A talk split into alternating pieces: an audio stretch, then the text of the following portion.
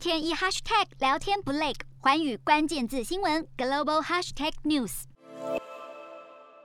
向环境意识靠拢，早在去年，苹果就宣告 iPhone 十二以百分之百回收而来的稀土作为触感引擎等零件的材料，还同厂加印 Dave 机器人，用来收集 iPhone 中的稀土金属。不过，同样想靠回收来满足稀土需求的，还有欧盟。去年，欧盟宣布稀土开采的新战略，除了重砸一百二十亿美元。还有各个成员国、欧洲投资银行、业者乃至于投资人组成了欧洲原料联盟，以确保矿产的供应链安全。除了建议成员国依据行动计划来推动关键原料来源的多元化，还喊出都市采矿，提高目前不到百分之一的稀土资源循环利用。初期目标是在明年前锁定欧洲重要原物料的矿藏位置和蕴藏量，定下开采计划。一旦中国等国家限制关键原料的出口，才能够将影响降到最低。眼看稀土成为数位时代兵家必争的原料，欧盟的危机意识起来有自。因为日本原本是中国最大的稀土出口国，但是二零一零年中国渔船和日本巡逻船在钓鱼台发生冲撞，北京当局竟然把禁止对日本出口稀土当作报复手段，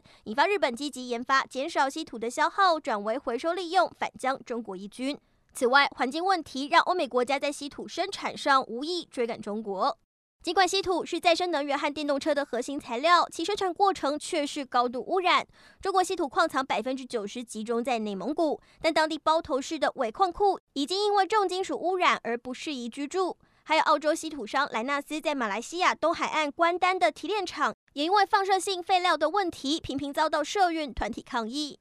光是欧盟就预估，二零五零年用在永久磁铁等稀土需求将是现今的十倍之多。尽管越来越多车厂正积极研发不含永久磁铁的电动车，从雷诺的 Zoe 到 BMW 的 iX3，还有丰田汽车也喊出新的电动引擎将会减少稀土金属铝的用量，上看五成。但是分析指出，非稀土引擎受限于电力和效率，不足以取代永久磁铁的地位。而为了取得更多稀土，有法国科学家把脑筋动到了细菌上。